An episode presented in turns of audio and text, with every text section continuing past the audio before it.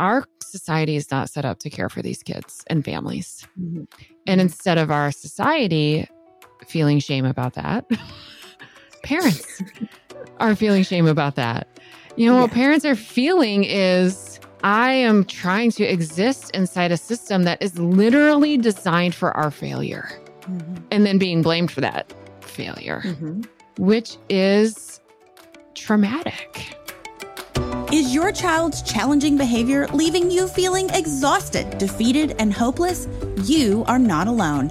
And I want you to know you are not a failure and your child is not broken. Welcome to Calm the Chaos Parenting, the podcast for parents raising strong willed, highly sensitive, or neurodivergent children. I'm Dana Abraham, parenting expert, and I have helped hundreds of thousands of families just like yours. Each week, I'll share simple science backed solutions to help you feel more grounded, in tune, and deeply connected to your child, no matter what challenge you face. Start your journey from surviving to thriving as a family at calmthechaospodcast.com. Hey, hey, hey, and welcome back to the Calm the Chaos Parenting Podcast. Today, I am so excited because I'm going to be talking with someone where I really believe that we're like peanut butter and jelly. I think we go together so well, and we just happen to be book buddies. We had books come out almost like exact same timing. And what the reason I've asked her to come on today is because while we talk about very similar things, we talk about it in very different ways. And so, I wanted to kind of pick her brain and ask her about not just raising kids with baffling behaviors and challenging behaviors, but I also wanted to talk about the effect that raising these kids can have on the parents. Because I know there can be a lot of guilt and shame around you know that the parents hold when we're parenting these kids and when we're trying to figure out our kids we're trying to connect with them and it feels like nothing's working we can hold a lot of guilt if we have some resentment towards our kids if we don't actually like the kid that's in front of us and our my guest today is going to be talking about exactly why that happens and what we can do about that so i am so excited to invite on robyn uh, so robyn hello and welcome to the podcast Thank you for having me. This is going to be a wonderful afternoon. Yes, I am so excited. We could talk forever as we were talking, know. you know, forever right before we even hit record. I was like, you know what? Let's yeah. just hit record. So, Robyn, for people who don't know who you are, can sh- you share just a little bit about yourself and then also, after that, can you share why you're so passionate about helping parents who are raising kids with baffling behaviors? I am a former play therapist, even before graduate school, really kind of all the way back to high school. Like these kids with what I would now call super vulnerable nervous systems, the biggest, most baffling behaviors, kids typically with histories of complex trauma has been my clinical area of expertise. I've worked with those kids and those families really essentially always. And for most of my career of 15 ish years, I worked in outpatient like therapy setting. I mean, I was a, I was a therapist. I saw kids an hour a week, um, and was a registered play therapist as well. Always did a lot of work with parents, which was a, sometimes a little unique for play therapists. But I did tons and tons of work with parent and parent support because well one we wanted we were doing so much work supporting attachment uh, because most of the fa- families that i worked with um, had were parenting kids with pretty significant attachment trauma and loss and disruption in their past.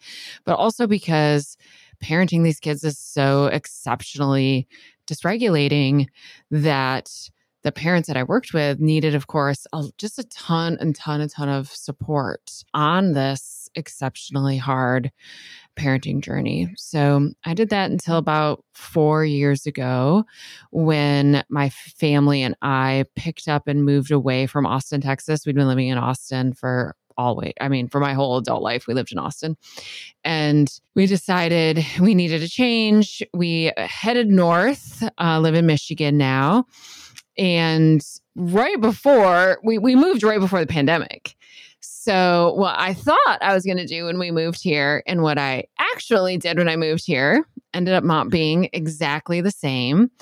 And due to the pandemic, as well as just some stuff in my personal life, I've really shifted in the last four years, stepped away from doing outpatient therapy with kids and families. And now I support parents through podcasting, through an online community, through this book that I just wrote.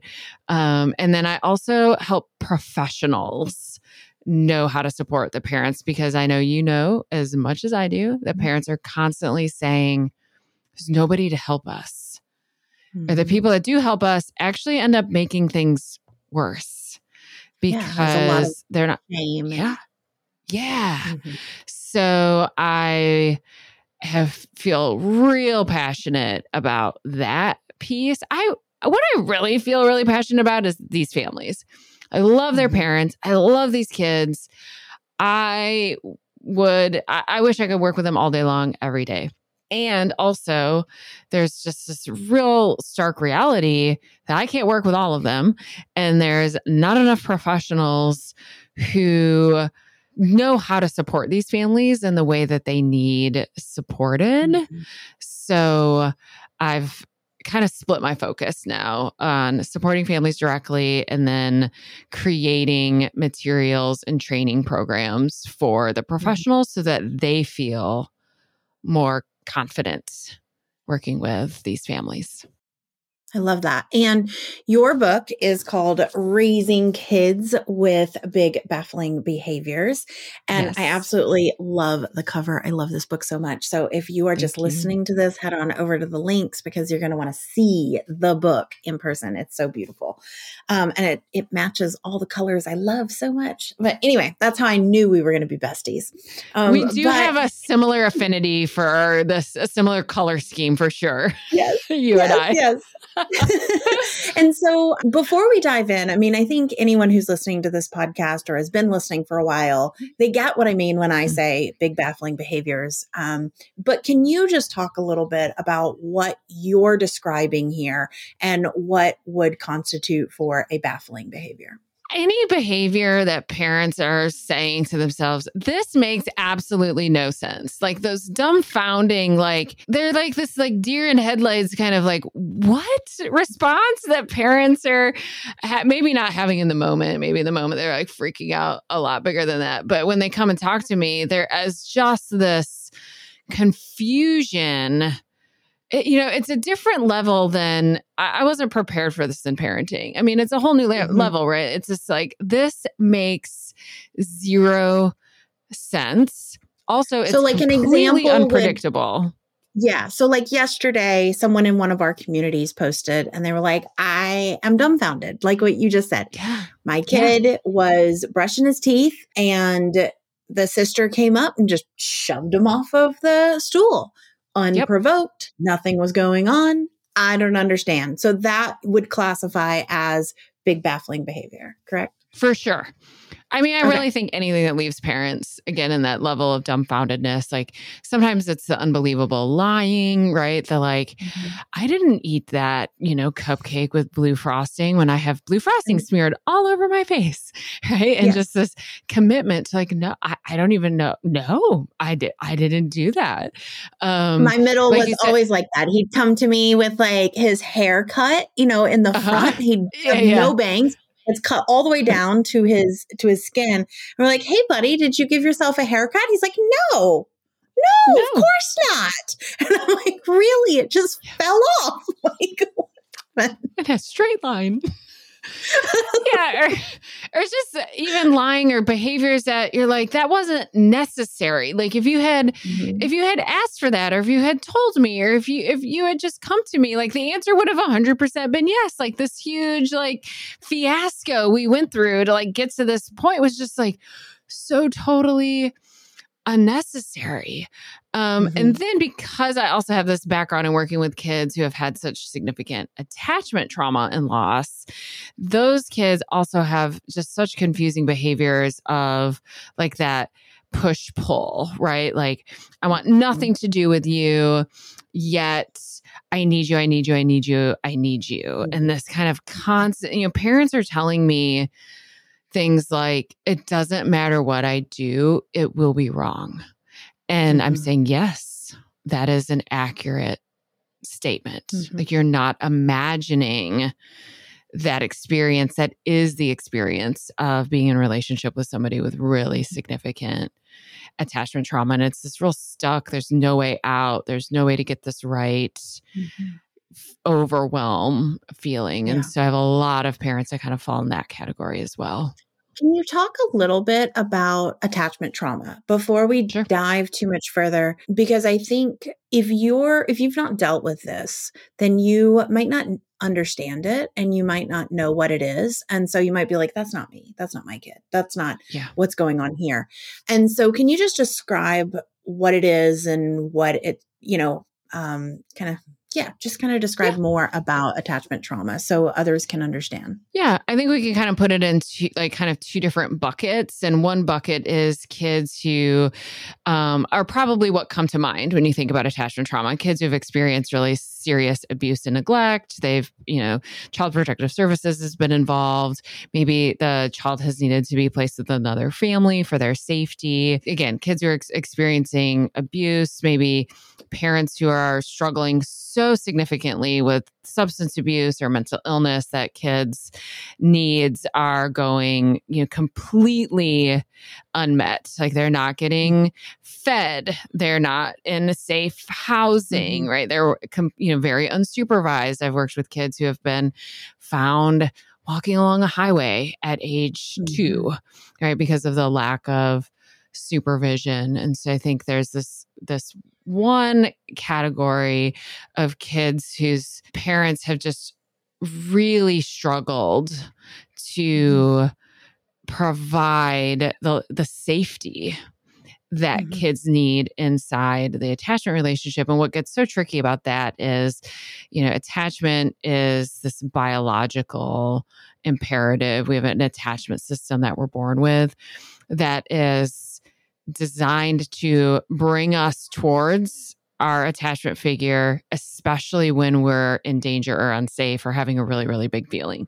So if we're compelled to like go towards our attachment figure when we're unsafe or having a really big feeling, but it's our attachment figure who is creating the experience of lack of safety or unavailable to co regulate really, really big feelings, that leaves kids stuck in. Mm-hmm. I mean, there's this kind of proverbial scrambling of the nervous system as there's this, you know, compulsion to go towards, yet at the same time to go away.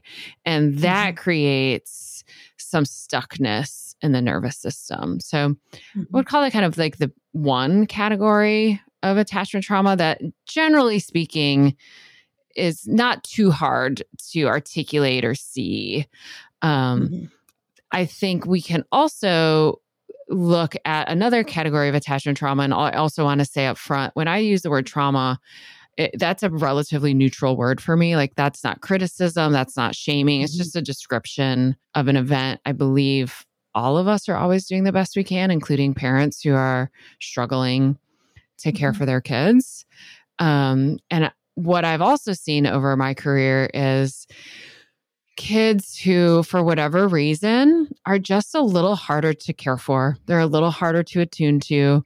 Their nervous systems are a little more vulnerable.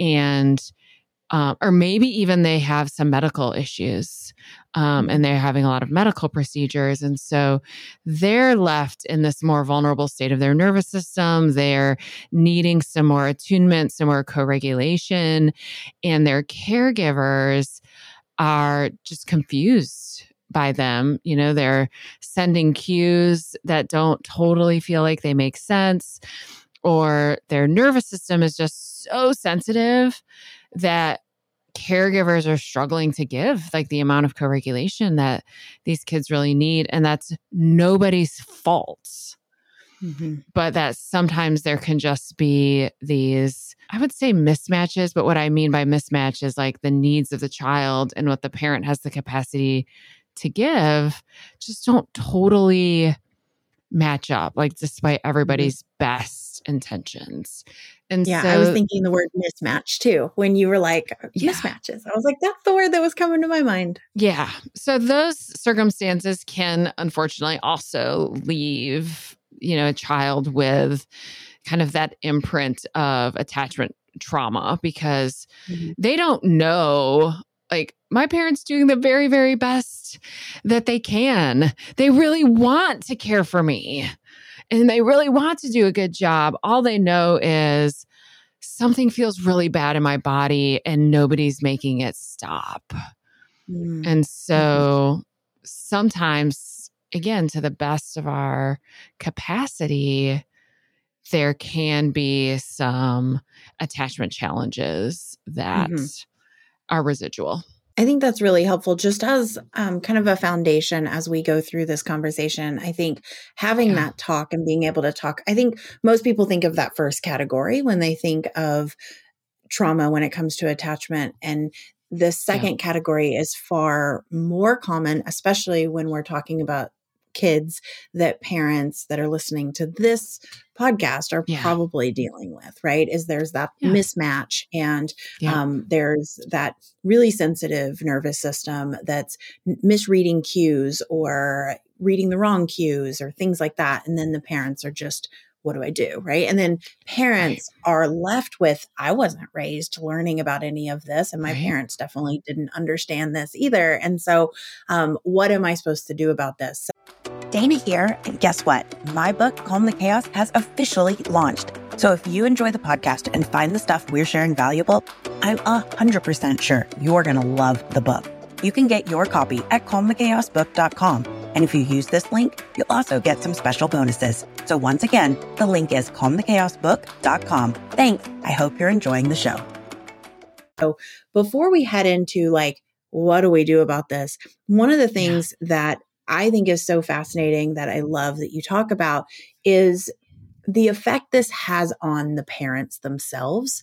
A lot of times yeah. we focus on how do we help the kid? How do we help them feel safe? It's going to be really hard to help the kids feel safe if you yourself don't feel regulated and safe. So, can you talk a little yeah. bit about the effect of raising kids who have challenging or big baffling behaviors um, that that has on the caregiver? in my work, I whittle everything down to regulation, connection, and felt safety.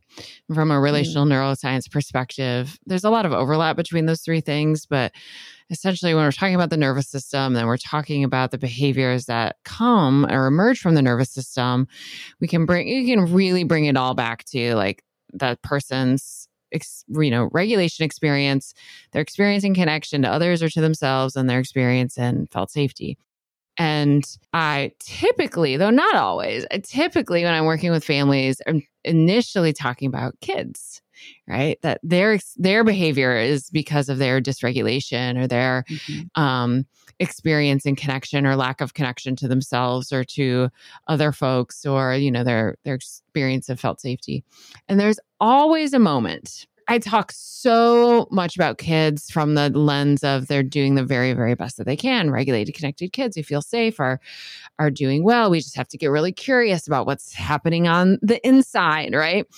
That there is always this moment where parents are like, wait, I mean, if this applies to my kid, it's got to apply to me too. I'm like, yeah. And typically I wait for that moment because I've found if I try to help parents see that before they're really ready to see it, that mm-hmm. it doesn't land quite correctly. Sometimes it lands as criticism. Like protective wall comes up. Exactly. Exactly.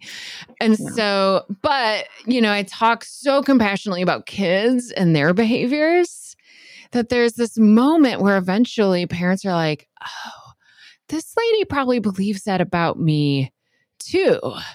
And then the felt safety really kind of increases in our relationship. And we can start to look at a couple things. One is how is this parenting experience impacting your sense of safety?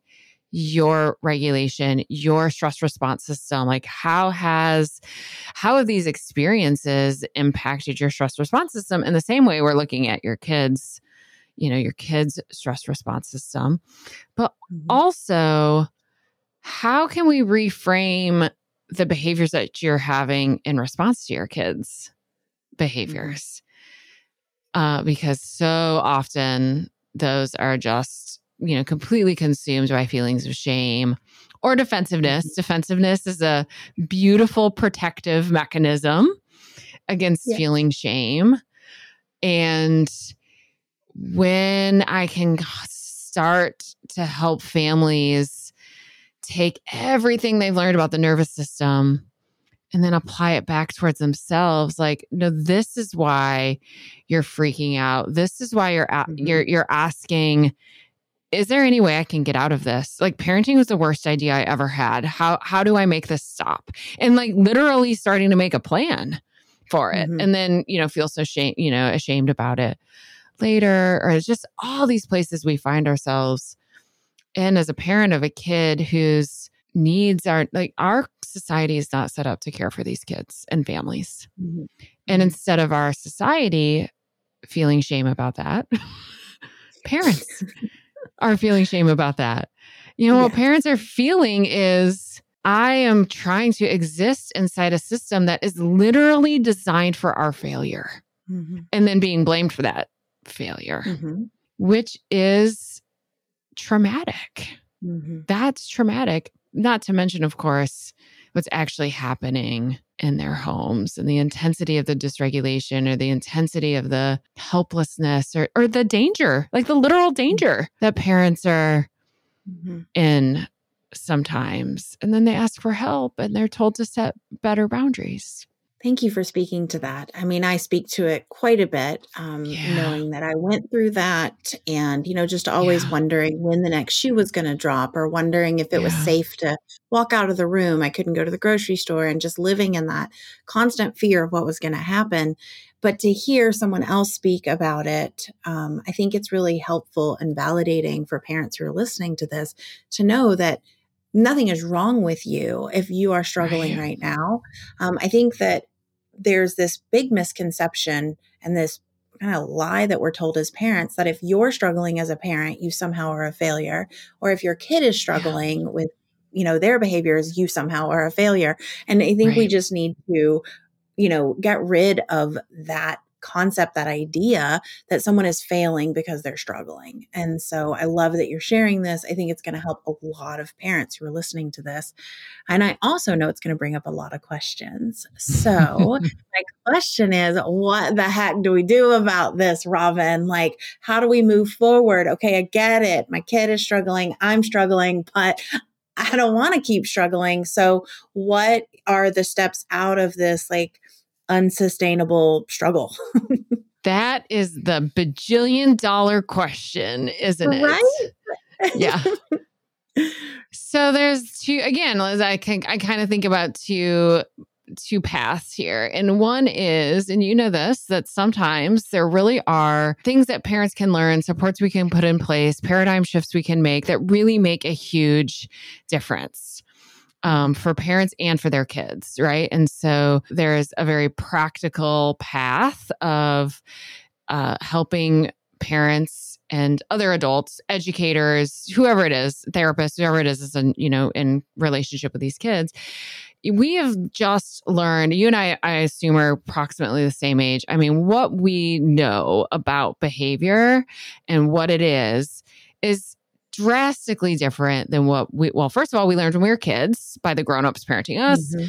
But even like when I went to college and I was a young professional, like what we believed about behavior and the origins of behavior and therefore what we do to change it, it- it's just leaps and bounds different than what we actually know now, right? In 2020, 2023 and the science and, and there is I think a space and and I see parents who are kind of new to this way of seeing behaviors make huge strides in compassion for their kids and compassion for themselves. And i i usually will say something like you know finding tools that actually work you know like i think one of the traumatic parts of this parenting is there's 9866 billion parenting professionals Mhm. and they all say something different so frustrating so frustrating.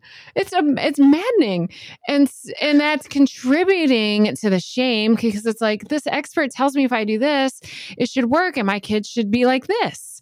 So if it doesn't work, Mhm. clearly there's something wrong with me or something wrong with my kid. And then, oh, there's this new expert who tells me something different. Let me try that. We've totally ripped parents away from connecting with their own self and their own intuition. And I recognize the irony in that, in that I'm a professional who supports parents. I totally get that this is very ironic. I'd like to think that what I do is help parents reconnect with themselves and reconnect mm-hmm. with their authentic child instead of you know continuing to just like chuck spaghetti at the wall and play this t- endless terrible game of behavior whack-a-mole because someone says do this try this try this try this and we just get again we like get so disconnected from ourselves in Mhm. this game.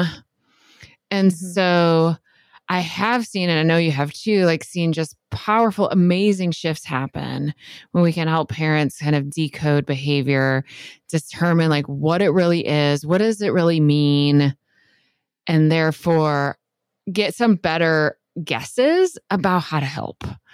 Um, Mhm. And so instead of going after behavior with consequences or punishments, and I'm looking at it like, how do we support this child's state of regulation, like now in this moment, as well as overall, like in their whole life, right? Mhm.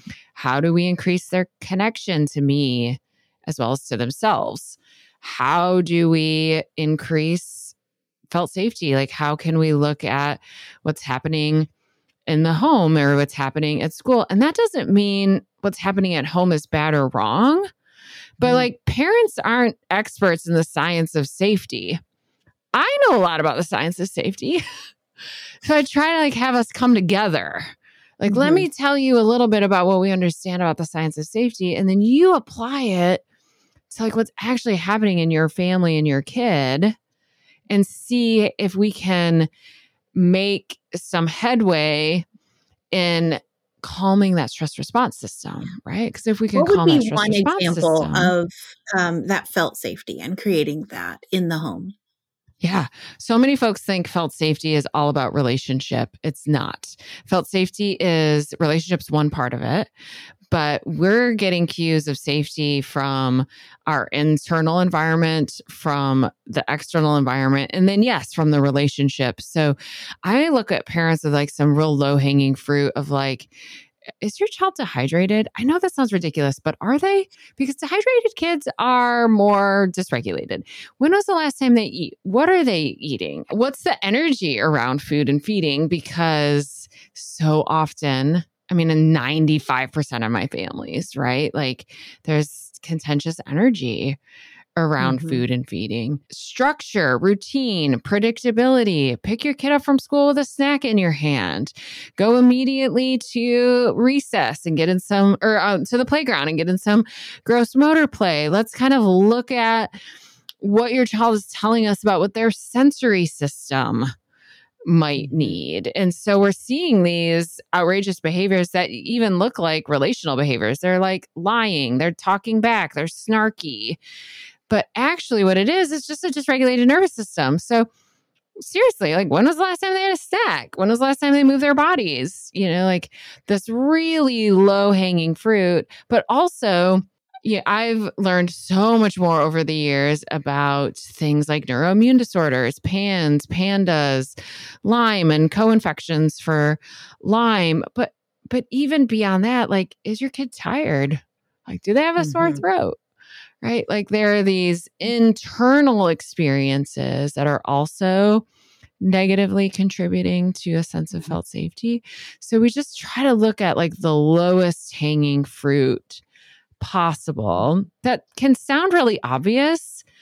But when you're parenting, right, in, in a state of kind of chronic chaos, you do Mhm. lose sight of some of these real kind of basic things. And a little hmm. helpful reminder sometimes can go a long way.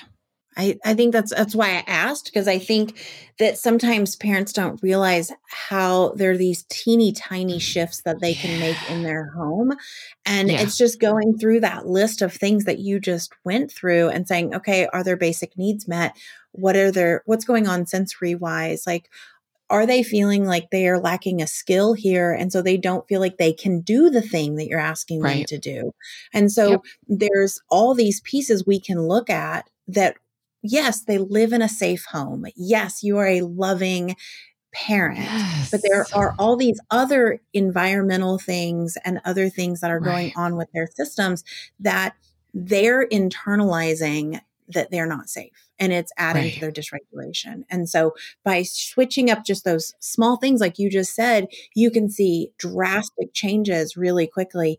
The other thing that I notice, and I don't know um, what you see, but I notice just when parents pause and start noticing their own energy. So, for, for example, sure. my son used to immediately be triggered if he assumed someone was angry only if he assumed he didn't actually yep. like if there was any perception of danger to him yep. someone being angry then he would lash out and he would yeah. lash out what seemed like out of nowhere but once i started kind of pausing and paying attention i noticed that on my tired days he was more agitated and more grumpy and he would lash out more and it was because my voice actually changed the tone yep. of my voice was just like low and groggy and my yep. eyes would be like kind of shut and so yep. once i started noticing that i was able to say oh hun i'm really tired today so if you yeah. notice my voice being groggy or if um, i don't answer you it's because i didn't sleep well last night i just need you to know that and things would drastically change throughout the day now i'm not saying this is a a quick fix or it's right. going to solve everyone's problems but sometimes it's those little tiny things yeah. that we don't even realize are happening because we are go go go trying to fix trying to solve and we're in this constant stress or chaos so i love that you are bringing that up really helpful. yes and i know that for again some folks can feel like these little tiny things like like clearly you must not understand how bad my life is if you're suggesting these little teeny tiny things and i get that but also once things get that out of control like those are really the only things we can do are these little teeny tiny things um, mm-hmm. but the other thing I do, you know, I said, you asked like, what do we do practically? And I was like, well, there's kind of two little buckets. The other, there's a lot of practical things we can do to help families for sure. But also, it is true that there are kids who have needs and families who have needs that we we are not equipped to help. Our culture is not equipped to help. Like the services that these families need literally don't exist. And if they do exist, they're inaccessible right? Mm-hmm. Maybe like they're too far away or they're too expensive or they require this time commitment. That is just completely absurd if you do anything besides solely parent this child 24 7. And so I think that is a, a part of working with families whose kids are um, the most vulnerable is doing the work to grieve that that this is hard. Like the hard is like the most ridiculous word. It's not even hard. Like it, it's a word that doesn't even exist in the English language, right? And and there is no one to help. Mm-hmm. Nobody's mm-hmm. coming to fix this problem. And finding ways to be with that truth actually helps our nervous system feel better it mm. feels eh, there's this sense of like oh my gosh that's going to leave me in hopelessness or helplessness and i'm going to feel even worse. But there's actually a way that if we can just kind of come into like the science word would be like congruent with reality. Like this is reality. Let's just acknowledge that it is true. Mm-hmm. that actually strengthens our nervous system. So then we actually end up with more kind of capacity, like more more space in our own window of tolerance to mm-hmm. deal with everything that's terrible. Mm-hmm. Because um, we're no longer fighting against it. We're no longer exactly. saying, "Why is it so hard? Why I should be able to do right. this? I I should know what to do. I should be able to fix right. this." There's and so once we stop and we say, "Okay, it is hard," and yeah. hard, I agree, is like not a good enough word for this, but acknowledging, yeah, this sucks. This is not yeah. fun. This is not how I would wish it to be. And and feeling it And when I say accept it, I don't mean like accept it and be like, get over it. I just mean exactly. like accept that this is your current reality. And, yeah. and, that you're the one in control of stepping forward and it's going to be hard. It there are going to be very hard days moving forward. It's not a quick fix. But when we think i think that's one of those you talked about how there's 9899 you know parenting experts out there and I think that 9,890 of them are telling people that if you just do this one tip, if you just do this right. one thing, and then when it doesn't work, you're like, oh man, like there right. goes my hope. And it's like, no, right. no, no. Remember, it is hard. You're in the hard. And so it's not going to be a quick fix. It's going to be these teeny tiny tweaks along the way until you no longer recognize the hard you were in. So I love I just I think that's so important for parents to hear. I don't love that we have to talk about this or love that this is the the tip, but I think it's important for parents who are in that really really dark place to acknowledge to acknowledge where they are and then say, okay, here's where I'm at. I'm going to feel those feels.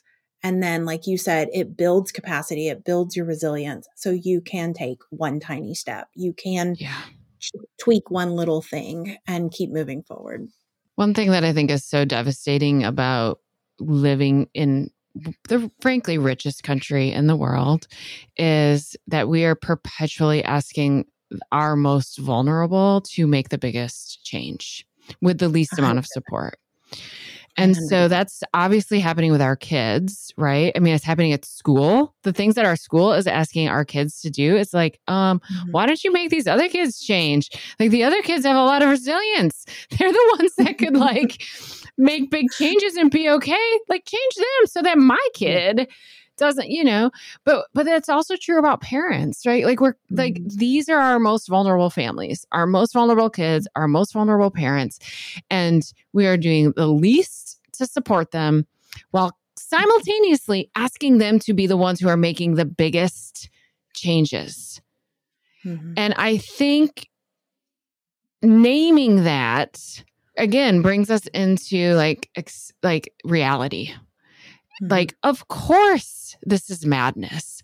Of course I feel this way. Of course nothing is getting better at my house because people are asking me to do something different while giving me zero help to mm-hmm. actually do it. Mm-hmm. Which I realize is not the same as actually giving you help. I wish I could go to all these families' homes and give them practical boots on the ground help. I can't do mm-hmm. that. But I think recognizing the absurdity of mm-hmm. how we're continually asking the most vulnerable folks to be the ones making the biggest changes kind of does bring this breath of like, oh, that's insane. Uh, that's why this is hard. so I'm not making this up. This is why this is hard. I think absolutely that is so helpful for people to hear that um, and to know that it's okay for it to be hard and that they're not they're not imagining things. I think sometimes we feel like we're imagining it when it's just so darn hard and we feel like we're the only ones. So even just hearing you say that there are others going through this can be really helpful. Um, so, what, uh, you know, something I love asking all of our guests is, it, and I know that you've done some of this with us before, we've had our expert secret series, but if you were sitting with one of these parents or um, with one of the kids and and you could speak just for one to two minutes and they could only get one thing from you and nothing else what is the one thing that you hope they they get from from this chat or one thing that they hear um, as they go forward today. Even though this doesn't feel like practical information at all, I actually think the most important thing we do when parenting kids with this level of vulnerability is believe in our, core and help them believe as well that there's nothing wrong with them, that mm-hmm. all behavior makes perfect sense. When I lean into my training as a play therapist, nothing was more important than crossing the hurdle of there is nothing wrong with me. I can actually even build a relationship with the parts of me that are holding these hardest behaviors. And there's no, actually, that is crucial. That is 100% crucial in having any kind of shift or change happen in the nervous system. And we can't do that until there is a sense of all these behaviors make sense and I'm going to think about them with some curiosity instead of some shame. Now, little mm-hmm. kids mm-hmm. aren't sitting there going, Oh, let me be curious about these parts of myself. That's not how it works at all. But kids are doing this in other ways mm-hmm. Eh, through their play and just through like the the way they think in metaphor, the way they do. I mean, there's just lots of different ways a child's brain is doing this act of being with themselves and believing that all behavior makes sense. Now, that doesn't mean all behavior is okay, not in any way, shape, or form. But kids believe that because the grown-ups believe that. Mm-hmm, mm-hmm. And I know that's not a very practical tool, but it is the most important thing. Mm, I love that. Now, Robyn, you have got this amazing book raising kids with big, baffling behaviors. And you have got a podcast and you've got courses and all sorts of amazing resources. Can you tell listeners where to find you, where to find out more so that they can follow along? Because, like I said, peanut butter and jelly guys, you need both of these books. They go hand in hand. Uh, Robyn is absolutely phenomenal. And I hope that you guys will all go check her out. So, Robyn, tell everyone where to go check you out. The easiest place to find me is just on my website, which is just robyngobbel.com. And from there, you can find my podcast, which you could, of course, just search for in your podcast app, The Baffling Behavior Show. The book, Raising Kids with Big Baffling Behaviors, is, is anywhere that you would buy a book. And then I do have a tab on my website that is called, it's free resources. And it is mm-hmm. exactly that. It is just scads of downloadable, you know, free ebooks, webinars, infographics, things you could give to, you know, a partner who's struggling to kind of come along or to a teacher.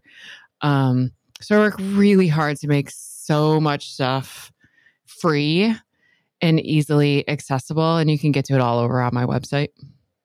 That's wonderful. And we will link that in the show notes. So be sure to go to calmthechaospodcast.com so you guys can grab all of those amazing resources that Robyn has for you uh, and grab a copy of her book. Now, we are big on taking a next step here at Calm the Chaos. And I would love if you are listening to this, if you would just shoot Robyn or myself or both of us a little message and let us know what is the one thing that you're taking away from this chat. And there, this does two things. One, it lets us know what resonates with you. And two, it lets you know that you're not alone because we will be right there with you and you'll know you're not going through this journey all on your own. You've got me, you've got Robyn, you've got our communities behind you to support you. So, um, as Robyn has shared, it's so important that you walk away knowing that there is no part of you that is broken. There is no part of your child that is broken. You are not failing. You're exactly the parent your child needs. And so I look forward to talking to all of you on next week's podcast. See you next week. Oh, and before I go, one quick note for all of you who are enjoying the podcast. My new book is officially live and I know you're going to love it. So just a quick reminder, you can go get your copy at calmthechaosbook.com. And if you do, you'll get some cool bonuses as well. Once again, get your copy at calmthechaosbook.com and I'll see you next week.